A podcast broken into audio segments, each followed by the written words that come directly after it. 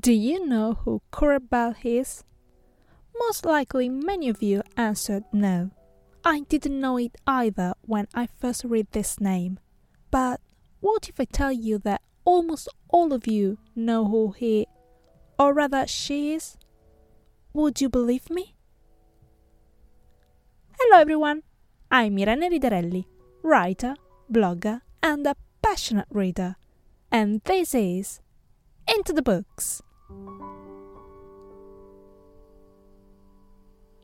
As I stated earlier, I'm sure you've heard about this mysterious person because he, or rather she, is the author of Villette, the professor, Shirley, Emma, Jane Eyre.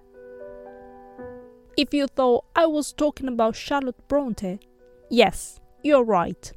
It happens that Currer Bell is a pseudonym she used for a short period of time in fact, Jane Eyre, the subject of today's episode, was published under Charlotte's real name. So, if you're ready to be blown away by the power of Charlotte Bronte's rebelliousness, sit back and enjoy today's episode. Jane is an orphan. When her parents die, her uncle Mr. Reed takes her into his home but when he also dies, Jane is sent to an orphanage.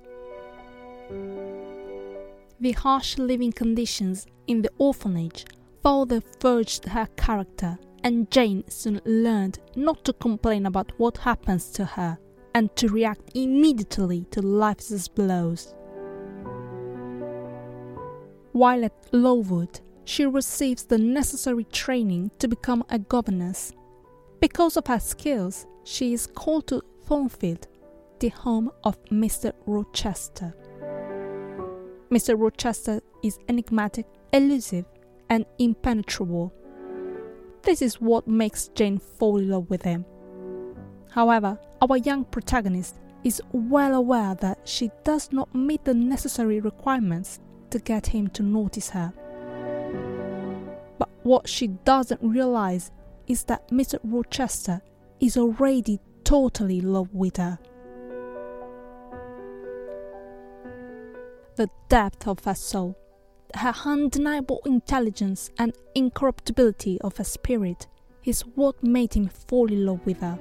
His blind passion for Jane is so strong that the fear of losing her, due to his dark past, scares him so much that he decides to hasten his marriage to her before the truth comes to light. On their wedding day, Jane finds out what Edward Fairfax Rochester is hiding, and although she loves him with all her heart, she cannot ignore what she has just learned, so all she can do is run away from Thornfield. Shortly after Jane's departure, a fire ravages the house but she doesn't find out what has happened until she returns. Although the girl has tried to repress her feelings for a long time, fate always finds a way to reunite what the soul demands. Jane is brave, strong, and independent. Jane's strength lies in her moments of introspection. Sometimes the practicality that characterizes her makes her seem cold, but in reality, she's just a woman aware of herself and her resources, strengths, and weaknesses.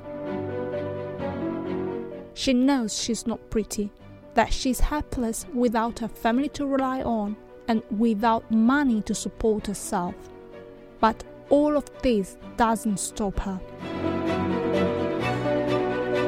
Although this masterpiece was written in 1847, it is still current because it shows us how the problems faced by the protagonist in those times are not so different from ours. Charlotte Bronte takes us through each stage of Jane's growth, showing us how her strong and positive personality allows her to adapt to the circumstances she faces at each stage.